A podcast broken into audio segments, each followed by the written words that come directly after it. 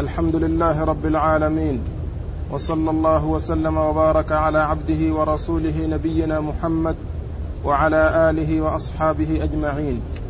قال الإمام النسائي رحمه الله باب ما ينقض الوضوء وما لا ينقض وما لا ينقض الوضوء من المزي. وما لا ينقض. باب ما ينقض وما لا ينقض. وبعدين تقف ثم يقول الوضوء من المذي. قال باب ما ينقض الوضوء وما لا ينقض. الوضوء من المذي. وقال أخبرنا وقال أخبرنا عتبة بن عبد الله المروزي عن مالك وهو ابن أنس عن أبي النضر عن سليمان بن يسار عن المقداد بن الأسود رضي الله عنه أن عليا رضي الله عنه أمره أن يسأل رسول الله صلى الله عليه وسلم عن الرجل إذا دنا من أهله فخرج منه المزي. ماذا عليه فإن عندي ابنته وأنا أستحي أن أسأله. فسألت رسول الله صلى الله عليه وسلم عن ذلك. فقال إذا وجد أحدكم ذلك فلينضح فرجه. ويتوضأ وضوءه للصلاة. بسم الله الرحمن الرحيم. الحمد لله رب العالمين. وصلى الله وسلم وبارك على عبده ورسوله نبينا محمد وعلى آله وأصحابه أجمعين. أما بعد فقبل أن أبدأ بالدرس أنبه إلى أن الخميس القادم إن شاء الله سيكون الدرس في مادة المصطلح. وستكون الأبيات التي تحفظ وتشرح ثمانية أبيات من آه، مبحث آداب المحدث وهو المبحث الذي وقفنا عليه قبل انتهاء العام الفائت. وبعد هذا التنبيه أقول إن الإمام النسائي رحمة الله عليه آه كما عرفنا بالأمس ترجمة ترجمة مطلقة عامة وتحتها آه أبواب متعددة وهي ما ينقض وما لا ينقض. والباب الذي بدأ به من هذه التراجم هو الوضوء من المذي. وقد مر بنا في الدرس الفائت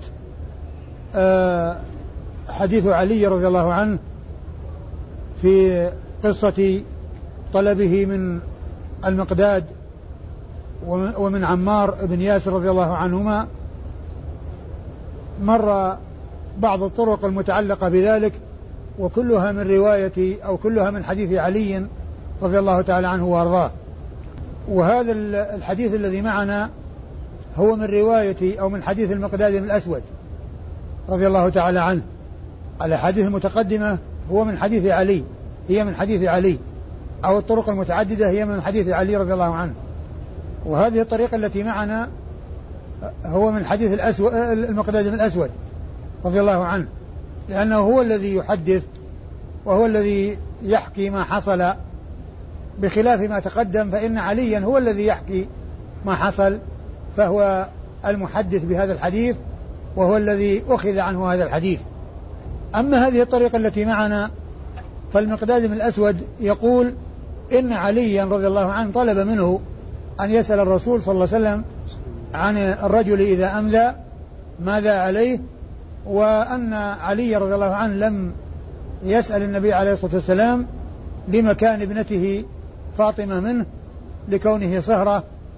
وأن المقداد يقول سألت رسول الله صلى الله عليه وسلم فقال إذا وجد أحدكم شيئا من ذلك فلينضح فرجه وليتوضأ وضوءه للصلاة وليتوضأ وضوءه للصلاة.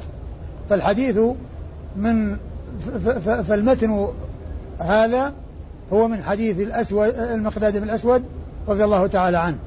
وهو بمعنى ما تقدم من الأحاديث عن علي رضي الله عنه لأنها كلها قصة واحدة وكلها موضوعها واحد وهو أن علي رضي الله عنه كان رجلا مذاء وأنه لمصاهرته للنبي صلى الله عليه وسلم استحيا أن يواجه النبي صلى الله عليه وسلم بهذا السؤال فطلب من بعض أصحاب النبي عليه الصلاة والسلام أن يسألوا الرسول صلى الله عليه وسلم وكان ذلك بمحضر من علي فلهذا كان علي رضي الله عنه يروي الحديث نفسه عن رسول الله صلى الله عليه وسلم وأيضا المقداد كما هنا يرويه عن رسول صلى الله عليه وسلم. وفي هذا أن النبي عليه الصلاة والسلام قال إذا آه، وجد أحدكم شيئا من ذلك فلينضح فرجه. والمراد بالنضح هنا الغسل وهو الاستنجاء الذي سبق أن مرت الإشارة إليه. فالمراد بالنضح هنا الغسل. يعني ينضح فرجه يعني يغسل فرجه. يعني يتوضأ ويسبق الوضوء بغسل الفرج الذي عبر عنه هنا بالنضح والنضح يأتي بمعنى الغسل وبمعنى الرش وبمعنى الغسل الخفيف كما سبق أن عرفنا ذلك. لكن هنا المقصود به الغسل لأن ينضح معنى ينضح فرجه يعني يغسل فرجه الذي هو الاستنجاء. وذلك لإزالة ما قد يكون ظهر وانتشر من هذا الخارج النجس الذي هو المذي وهو كما عرفنا من نواقض الوضوء وهو الذي ترجم له النسائي هنا حيث قال باب الوضوء من المذي فإنه من جملة نواقض الوضوء بل إن كل خارج من السبيلين فهو ناقض للوضوء. كل خارج من السبيلين فهو ناقض للوضوء سواء كان مذيا أو بولا أو غير ذلك. قوله وليتوضأ وضوءه للصلاة. يعني آه، المقصود من ذلك ليس المقصود من ذلك أن من من من حصل منه هذا فيجب عليه على الفور. وإنما المقصود من ذلك أنه انتقض وضوءه إذا كان متوضئا. فإذا أراد أن يصلي أو أراد أن يقرأ قرآنا أو أراد أن يطوف أو يعمل أي عمل آه، من شرطه الطهارة فإنه عليه أن يتوضأ لأنه إذا كان متوضئا وحصل منه ذلك المذي الذي خرج نتيجة للملاعبة والمداعبة فإنه يكون انتقض الوضوء ولا بد من إعادته عند إرادة الصلاة أو القراءة أو الطواف أو ما غير ذلك مما يشرع له الوضوء. أما إسناد الحديث فيقول النسائي أخبرنا عتبة بن عبد الله المروزي. وعتبة بن عبد الله المروزي هذا تكرر ذكره فيما مضى وهو عتبة بن عبد الله اليحمدي المروزي. وهو صدوق خرج له النسائي وحده خرج له النسائي وحده لم يخرج له من أصحاب الكتب الستة إلا النسائي فهو من شيوخه الذين انفرد بالرواية عنهم ولم يخرج له من أصحاب الكتب الستة سواه أي سوى النسائي فهو من شيوخه وهو صدوق حديثه عند النسائي وحده. ويأتي غالبا فيما مضى يروي عن مالك كما هنا فإنه هنا يروي عن مالك. ومالك هو ابن أنس إمام دار الهجرة أحد أصحاب المذاهب الأربعة المعروفين بالفقه وهو محدث فقيه. كثير الحديث والذي نقل عنه من الفقه شيء كثير فهو معروف بالفقه ومعروف بالحديث رحمة الله عليه وهو إمام دار الهجرة. وحديثه عند أصحاب الكتب الستة وقد مر ذكره مرارا وتكرارا. وفي الإسناد هو ابن أنس لأن هذه الكلمة تتكرر وذكرت أن المراد منها بيان أن من دون التلميذ أضاف في بيان اسم الراوي ما يميزه وما يوضحه ما يميزه وما يوضحه وأتي بكلمة هو حتى يعرف أنها ليست من كلام التلميذ. لأن التلميذ الذي هو عتبة بن عبد الله قال أخبرني مالك وحدثني مالك ما زاد على كلمة مالك. لكن الذين بعده لما أرادوا أن يوضحوا وهم النسائي أو من دون النسائي أتوا بنسبه وهو ابن مالك ابن أنس ولكن أتوا قبلها أو أو جيء قبلها بكلمة هو التي تدل على أنها زيدت ممن دون التلميذ. أنها زيدت ممن دون التلميذ الذي روى عن مالك. عن مالك عن؟ عن أبي النضر. عن أبي النضر. وأبي النضر هي كنية. صاحبها سالم بن أبي أمية. سالم ابن أبي أمية وقد مر ذكره فيما مضى وهو ثقة من رجال الجماعة. وهو ثقة من رجال الجماعة. حديثه عند أصحاب الكتب الستة. وقد مر ذكره كما أشرت. عن سليمان بن يسار. عن سليمان بن يسار. وسليمان بن يسار هذا هو الهلالي المدني وهو أحد الفقهاء السبعة في المدينة. المشهورين في عصر التابعين. إذا جاء مسألة من المسائل اتفق رأيهم فيها فيقولون قال بها الفقهاء السبعة. فالفقهاء السبعة أحدهم سليمان بن يسار هذا. وقد جاء ذكره هنا لأول مرة. قد جاء ذكره هنا لأول مرة. وقد مر ذكر عدد أو ذكر آه، آه، الباقين من الفقهاء السبعة أو, أو, أو, أو ذكر أكثرهم في الروايات السابقة وذكرتهم جميعا بالمناسبة وهي و و وذلك أنهم سبعة معروفون في عصر التابعين ومنهم سليمان بن يسار هذا ومنهم سليمان ابن يسار هذا الهلالي فهو أحد الفقهاء السبعة وهو ثقة فاضل حديثه عند أصحاب الكتب الستة كما ذكر ذلك الحافظ بن حجر. وقد ذكرت أن الفقهاء السبعة آه ستة منهم اتفق على عدهم في الفقهاء السبعة وأما السابع ففيه خلاف. الستة المتفق عليهم هم سعيد بن المسيب وعروة بن الزبير وخارجة بن زيد بن ثابت و آه، سليمان بن يسار هذا وعبيد الله بن عبد الله بن عتبة ابن مسعود آه، والقاسم بن محمد ابن أبي بكر الصديق. هؤلاء ستة متفق على عدهم في الفقهاء السبعة. أما السابع ففيه ثلاث أقوال. من العلماء من قال السابع سالم بن عبد الله بن عمر أبي الخطاب رضي الله تعالى عنه ورحم الله سالما. والقول الثاني أنه أبو بكر بن عبد الرحمن بن الحارث بن هشام.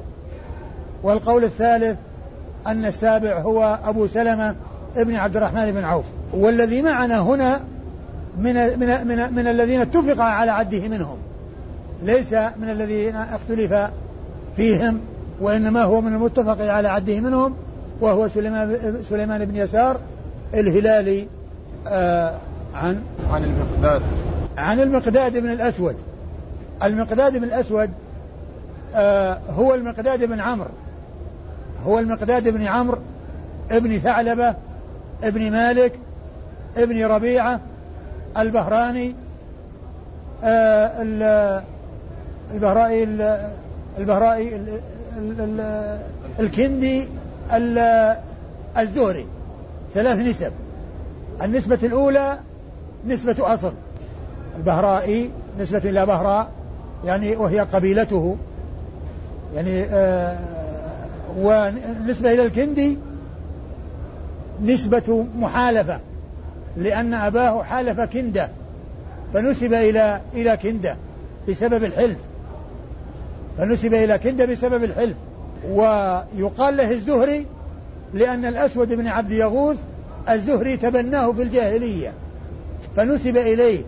ويقال له المقداد بن الأسود كما هنا في الحديث المقداد بن الأسود.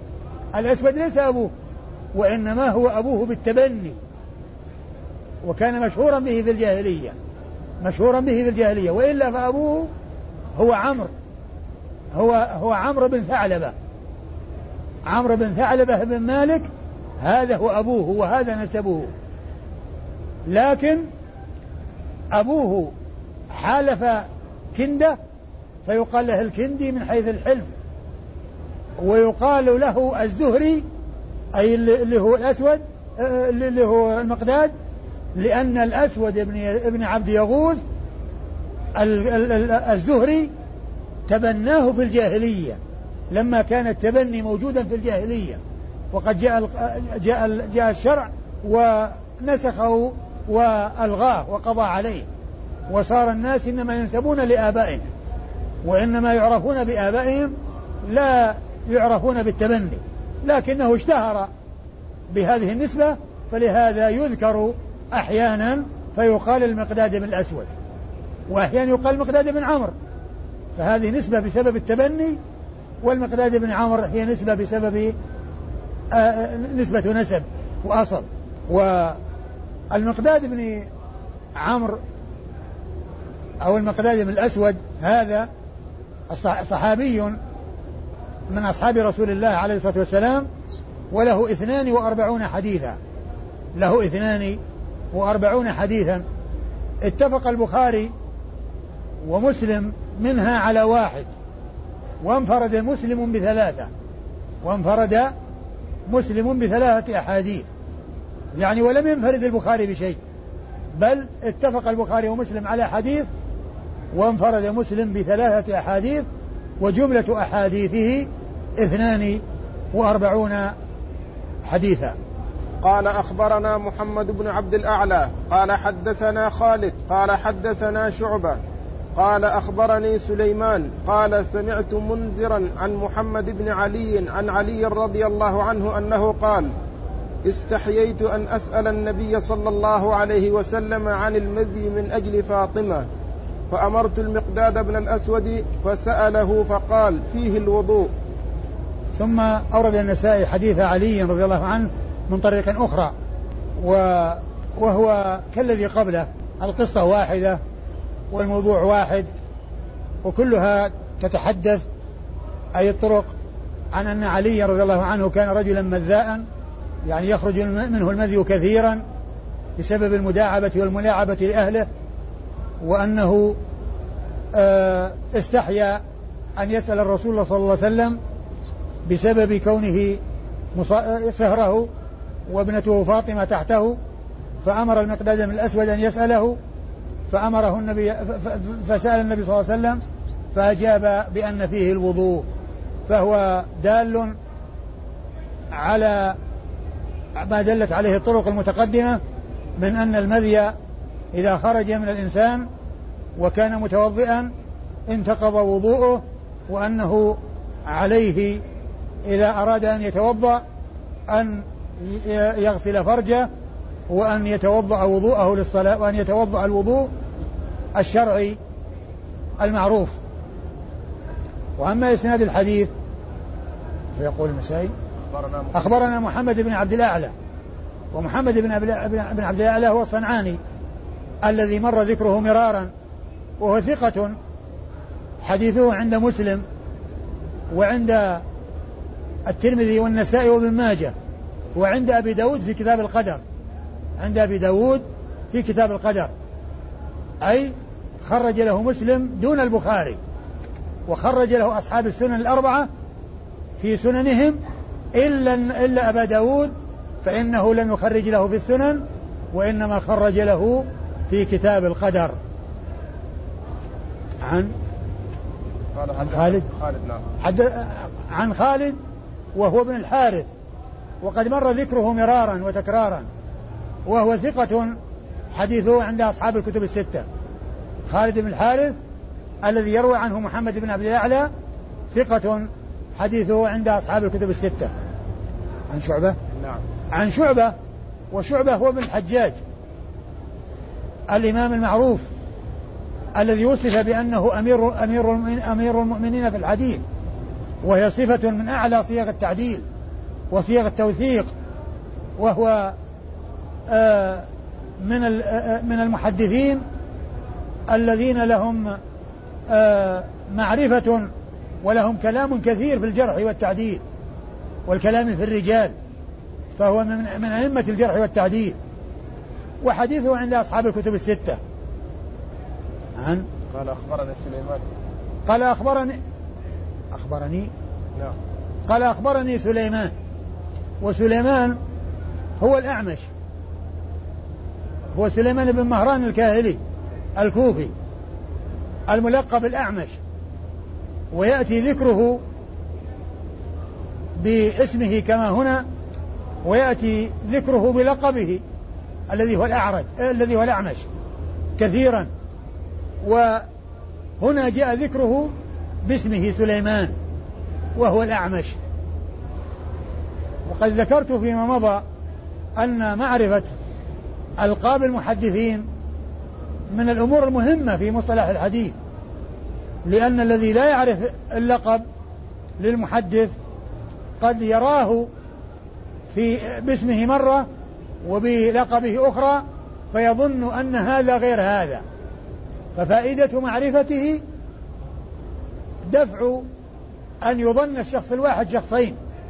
إذا ذكر مرة باسمه ومرة بلقبه الذي لا يعرف يظن أن الأعمش غير سليمان سليمان وأن سليمان غير الأعمش ولكنه إذا عرف أن هذا اسم لفلان هذا اسم فلان وهذا لقب لهذا الرجل المسمى بهذا الاسم لا يلتبس عليه إذا جاء ذكره مرة باسمه كما هنا سليمان أو جاء ذكره مرة بلقبه كالأعمش الذي يأتي لفظه كثيرا أو يأتي ذكره كثيرا بهذا اللقب الذي هو الأعمش. وسليمان بن مهران الكاهلي الأعمش هو أحد الثقات وهو وحديثه عند أصحاب الكتب الستة. حديثه عند أصحاب الكتب الستة. وسليمان بن مهران الكاهلي اللي هو الأعمش معروف بالتدليس لكن من الرواة من علم بأنهم لا يرون عن المدلسين إلا ما أمن تدليسه. ومن هؤلاء شعبة فإنه لا يروي عن شيوخ المدلسين إلا ما أمن تدليسه تدليسهم فيه. فإذا جاء شعبة يروي عن مدلس فلو عن عن المدلس فإن روايته محمولة على الاتصال لأنه قد عرف أن الأعمل أن أن شعبة لا يروي عن شيوخ المدلسين إلا ما صرحوا فيه بالتحديث ولا ولا والذي أمن فيه تدليسهم.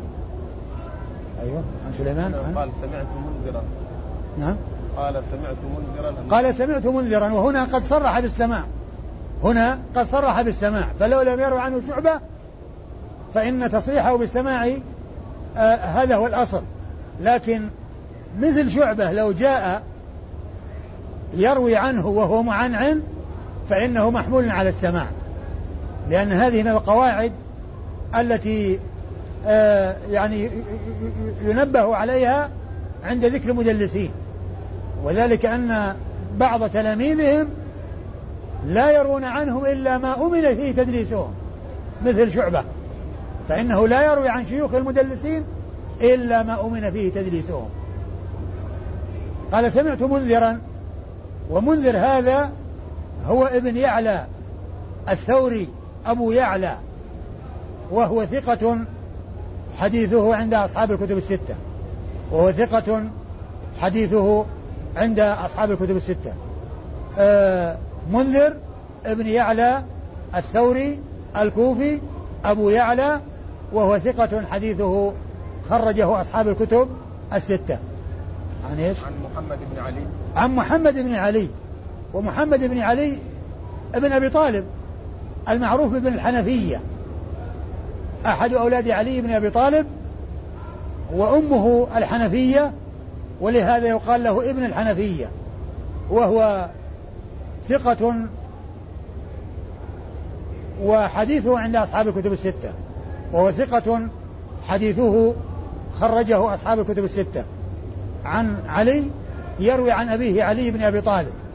يروي عن أبيه علي بن أبي طالب رضي الله تعالى عنه وقد مر ذكره مرارا وحديثه عند أصحاب الكتب الستة. وإذا فالإسناد الذي معنا جميع رجاله جميع رجاله ممن خرج حديث أصحاب الكتب الستة إلا شيخ النسائي محمد بن عبد الأعلى فإنه لم يخرج له البخاري ولم يخرج له أيضا أبو داود في السنن وإنما خرج له في كتاب القدر والبقية من, من رجال الكتب الستة خالد بن الحارث وشعبة بن الحجاج وسليمان بن مهران الأعمش ومنذر بن يعلى ومحمد بن علي بن أبي طالب اللي هو بن الحنفية وعلي بن أبي طالب. الإسناد سبعة ستة منهم حديثهم عند أصحاب الكتب الستة. وشيخ النسائي الذي هو محمد بن بن عبد الأعلى هو الذي لم يخرج له الجميع وإنما خرج له أكثرهم. آه إذ الذي لم يخرج له هو البخاري من أصحاب الصحيحين وأبو داود من أصحاب السنن أي في سننه وإلا فإنه خرج له في كتاب القدر. أيوة. قال باب الوضوء من الغائط والبول. وقال أخبرنا محمد بن عبد الأعلى. قال قال أخبرنا خالد. قال حدثنا شعبة عن عاصم أنه سمع الزر بن حبيش يحدث. قال أتيت رجلا يدعى صفوان بن عسال فقعدت على بابه فخرج فقال ما شأنك؟ قلت أطلب العلم.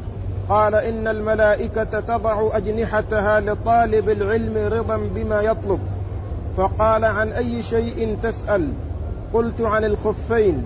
قال كنا إذا كنا مع رسول الله صلى الله عليه وسلم في سفر أمرنا ألا ننزعه ثلاثا إلا من جنابة ولكن من غائط وبول ونوم. ثم أورد النسائي بعد باب الوضوء من المذي باب الوضوء من الغائط والبول. لأن الترجمة السابقة كما عرفنا ترجمة عامة. باب ما ينقض ما ينقض الوضوء وما لا ينقض. ثم بدأ بالوضوء من المذي. ثم بباب الوضوء من البول والغائط. وهكذا أبواب متعددة تأتي بعد تلك الترجمة العامة التي هي ما ينقض وما لا ينقض. ما ينقض وما لا ينقض بعدها أبواب عديدة بدأ بباب الوضوء من المذي وأورد فيه عدة أحاديث ثم عقبه بباب الوضوء من الغائط والبول. وأورد فيه حديث صفوان بن عسال رضي الله عنه الذي قد مر ذكره في المسح على الخفين في باب المسح على الخفين. وأورده هنا من بعض الطرق من أجل أن فيه الدلالة على أن البول والغائط أنه يحصل نقض الوضوء بهما وذلك أن أن الرسول صلى أن صفوان رضي الله عنه قال أمرنا رسول الله صلى الله عليه وسلم ألا ننزعه أي الخفين أي الخفاف آه، من آه، آه، إلا من الجنابة لكن من بول أو غائط أو نوم يعني أننا نمسح عليهما. نمسح عليهما بسبب حصول البول والغائط وبسبب النوم. أما الجنابة فإنه لا بد من خلعهما عند الاغتسال من الجنابة. لا مسح في الاغتسال من الجنابة على الخفين وإنما عليه أن ينزعهما ويغسل جميع جسده بما في ذلك الرجلان.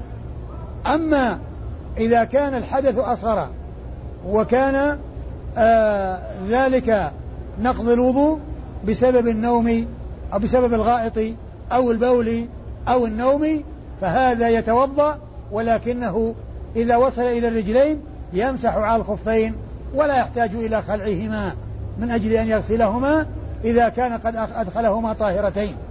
كما ثبتت بذلك الأحاديث وكما تواترت بذلك الأحاديث عن رسول الله صلوات الله وسلامه وبركاته عليه.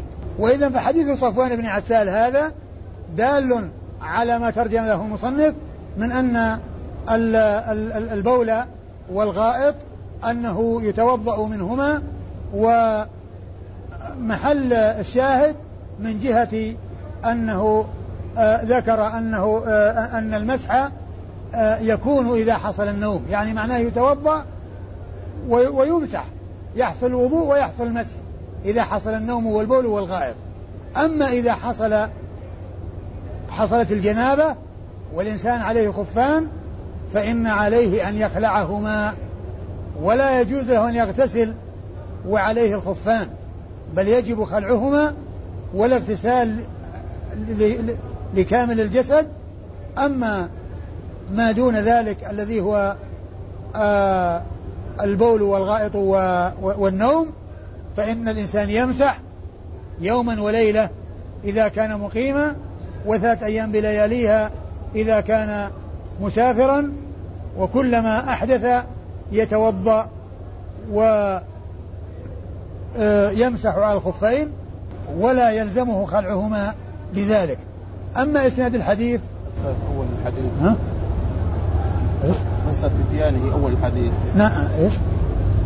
نعم آه زر بن حبيش يقول آه أتيت إلى صفوان بن عسال وجلست عند بابه فخرج علي فقال ما شأنك؟ فقال فقلت أطلب العلم. فعند ذلك قال صفوان إن الملائكة تضع أجنحتها آه لطالب العلم رضا بما يطلب. ثم سأله عن ما يريد. من العلم فسأل عن الخفين فأجابه بحديث رسول الله عليه الصلاة والسلام.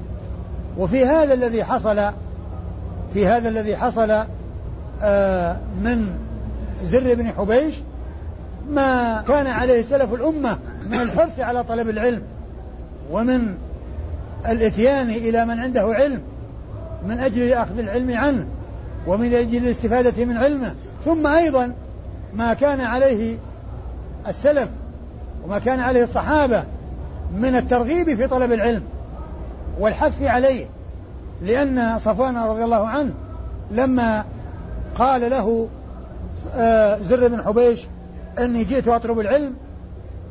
ما سكت وقال له اسأل عما تريد بل أتى بشيء يدل على فضل العلم وعلى الترغيب في طلب العلم وعلى الحث على طلب العلم.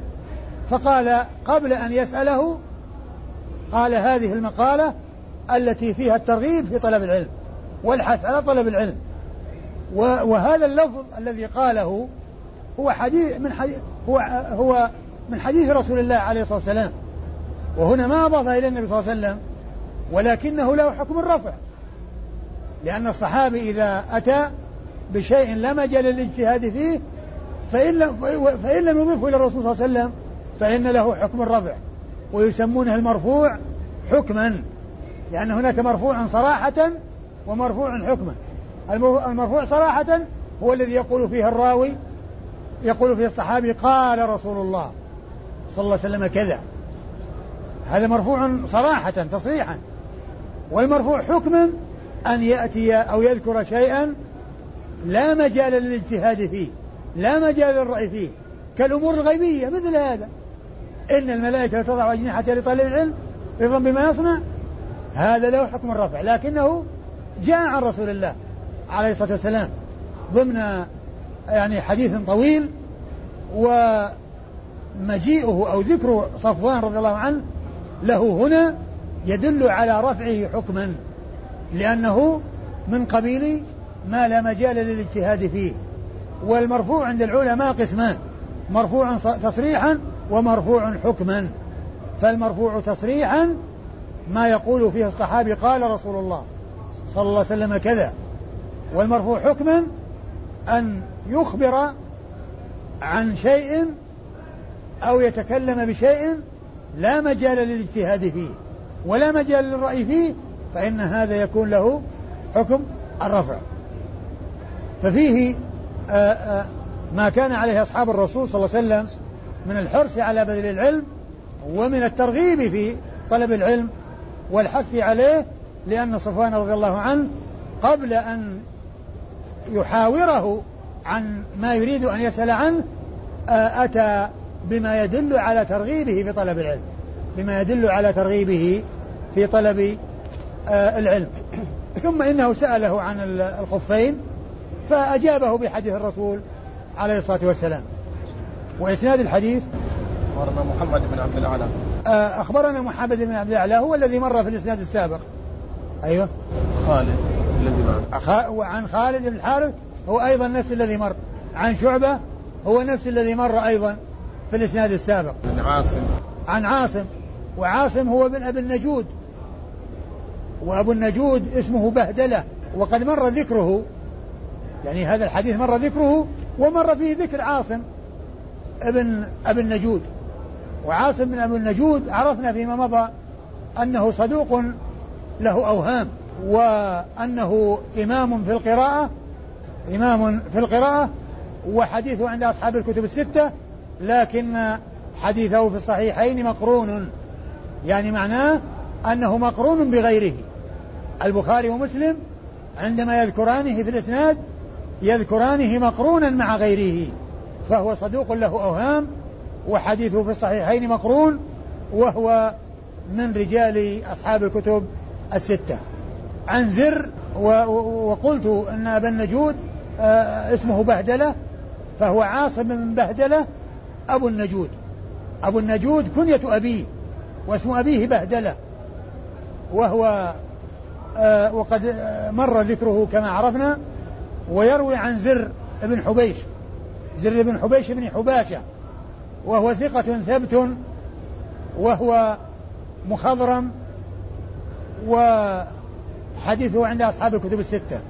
وحديثه عند أصحاب الكتب الستة كما سبق أن عرفنا ذلك.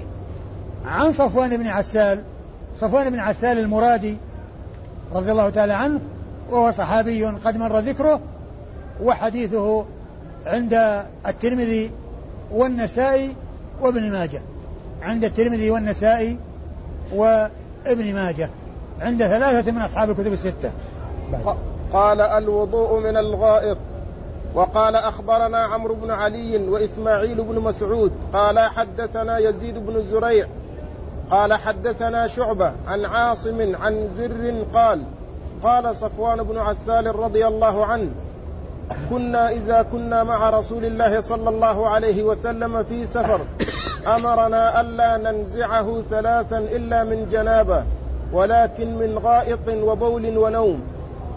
ثم أورد النسائي ترجمة أخرى وهي باب الوضوء من الغائط وهي بعض الترجمة السابقة لأن الترجمة السابقة باب الوضوء من البول والغائط أو الغائط والبول وهنا باب الوضوء من الغائط فهي بعض بعض الترجمة السابقة جزء منها هي جزء منها و آه، أورد النسائي تحتها حديث صفوان بن عسال من طريق أخرى وفيه آه، وهو وهو نفس الحديث السابق بطريق أخرى ويتعلق ببيان حالة آه، المسح على الخفين وأن الرسول صلى الله عليه وسلم أمرهم إذا كانوا في سفر ألا ينزعوا خفافهم يعني إلا من الجنابة لكن من بول أو غائط أو نوم يعني يمسحون عليها لمدة ثلاثة أيام. وهذا الأمر كما عرفنا هو أمر ترخيص ليس أمر إيجاب ولا أمر استحباب بمعنى أنه يستحب للناس أن يلبسوا الخفاف. هذا ترخيص. إذا لبسوها يمسحون وإذا ما لبسوها آآ آآ لا يغسلون أرجلهم. لكن السنة لا تترك تنزها عنها وتنطعا ويقال ان لا ألبس الخفين و... وإن كان ذلك مشروعا يعني تنطعا آه هذا هو الذي لا يسوق. أما كون أمرهم يعني أمرهم أمر إرشاد وترخيص. ليس يعني يستحب للانسان أن يلبس من أجل آه، آه، آه، لا يجب عليه أن يلبس ولا يستحب له أن يلبس من أجل أن يمسح. إلا إذا كان هناك بيان للسنة أو ترتب عليه بيان للسنة فهذا يكون له وجه. أما أن يكون فعل ذلك مستحبا وأنه يستحب الإنسان أن يكون لابسا حتى يمسح فلا فلا يستحب وإنما هو, وإنما هو مرخص له. بل إن المسح فرع عن الأصل الذي هو الغسل. الغسل هو الأصل وهذا مرخص فيه للحاجة عندما يكون هناك حاجة إليه. أما أن يكون مأمورا به أو أن الأولى الإنسان يكون لابسا حتى يمسح فليس هذا هو الأولى. وإنما الأمر مرخص فيه. من لبس فله أن أن يمسح. من لبس فله أن يمسح. وإسناد الحديث حدثنا أخبرنا. أخبرنا عمرو بن علي وإسماعيل بن مسعود. أخبرنا عمرو بن علي. عمرو بن علي هو الفلاس الإمام العارف بالجرح والتعديل وحديثه عند أصحاب الكتب الستة وهو أحد الثقات الأثبات. وهو من أئمة الجرح والتعديل وكلامه في الرجال كثير. وإسماعيل بن مسعود إسماعيل بن مسعود هو البصري وهو ثقة من شيوخ النسائي. خرج حديثه النسائي وحده. أيوه. قال حدثنا يزيد بن زريع. حدثنا يزيد بن زريع. ويزيد بن زريع مر ذكره مرارا وتكرارا وهو ثقة حديثه عند أصحاب الكتب الستة. وهو ثقة حديث بعد من؟ حدثنا شعبة. حدثنا شعبة. وبعد ذلك يتحد الإسناد مع الإسناد السابق. شعبة عن عاصم عن زر عن صفوان بن عسال رضي الله تعالى عنه. والله أعلم وصلى الله وسلم وبارك على عبده ورسوله نبينا محمد وعلى آله وأصحابه أجمعين.